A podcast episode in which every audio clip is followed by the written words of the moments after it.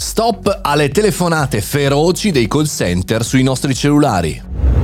Buongiorno e bentornati al Caffettino Podcast, sono Mario Moroni e anche oggi qui davanti alla macchinetta del caffè virtuale per farci un caffettino tech ci aggiorniamo eh, per quanto riguarda le news eh, più importanti della giornata. Oggi 27 luglio per noi professionisti, imprenditori e perché no studenti potrebbe essere una grandissima data, una grandissima liberazione. Dopo diversi anni in cui gli unici numeri che si potevano registrare erano quelli pubblici, quindi quelli di casa, i numeri fissi, e chiaramente non tutti perché solamente quelli in elenco, arriva la possibilità andando sul sito registro delle opposizioni.it di registrare anche i propri numeri di eh, telefono cellulari. Una grande novità che non vediamo l'ora, incrociamo le dita, ci salvi la vita da un enorme quantitativo di telefonate ricevute di spam.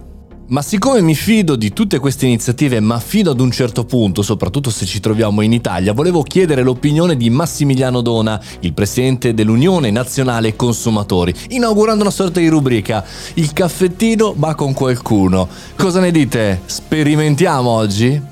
Massimiliano, ce l'abbiamo fatta? L'attesa è finita, entra in vigore la riforma del registro pubblico delle opposizioni che consentirà di scrivere anche i nostri numeri ecco. di cellulare. Bene. E subito i consumatori ci chiedono ma quanto tempo dovrò attendere dopo la mia richiesta per immunizzare la mia utenza? Giusto. Beh, se la richiesta deve essere lavorata per legge entro un giorno lavorativo è un po' più lunga l'attesa perché cessino le chiamate moleste perché gli operatori hanno 15 giorni di tempo ah. per depennare depennare la mia utenza da quelle oggetto ecco. del teleselling. Ecco, quindi sicuramente se lo faccio oggi mi chiameranno durante le mie vacanze estive. Lo sapevo, lo sapevo, devo farlo subito. Altra questione riguarda la reale efficacia di queste norme. Beh, mm. non c'è dubbio che l'iscrizione sarà una pietra tombale per i call center, almeno per Meno quelli male. che l'operano all'interno delle regole. Ah. Certo, ci resta il dubbio sui call center illegali, quanti sono, come si comporteranno da domani lo scopriremo purtroppo molto in fretta. Ecco, questo è un altro ragionamento interessante perché effettivamente noi iscriviamo il nostro numero di cellulare e ci tuteliamo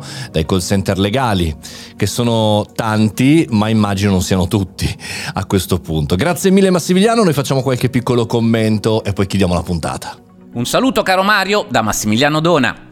È veramente complicato tutelarsi, pensate a tutto quello che è accaduto nel mondo dello spam mailing, no? Nel passato e sempre ci arriva una mail comunque, malgrado ci sia Google e altri player che ci tutelano.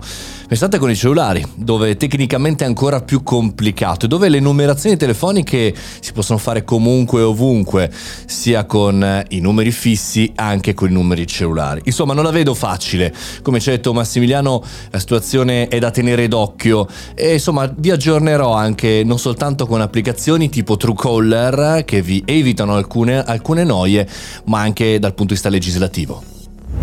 Se vi è piaciuta questa nuova tipologia di puntate qui sul Caffettino Podcast, scrivetemelo sui social, su Instagram, su LinkedIn, ma anche sul nostro canale Telegram, Mario Moroni Canale, o mi contattate in privato. Vorrei inserire in date molto particolari, estemporanee, delle persone che mi possono dare delle opinioni rilevanti in merito ad alcune cose molto verticali. Noi ci sentiamo domani, io sono Mario Moroni e questo è il Caffettino Podcast.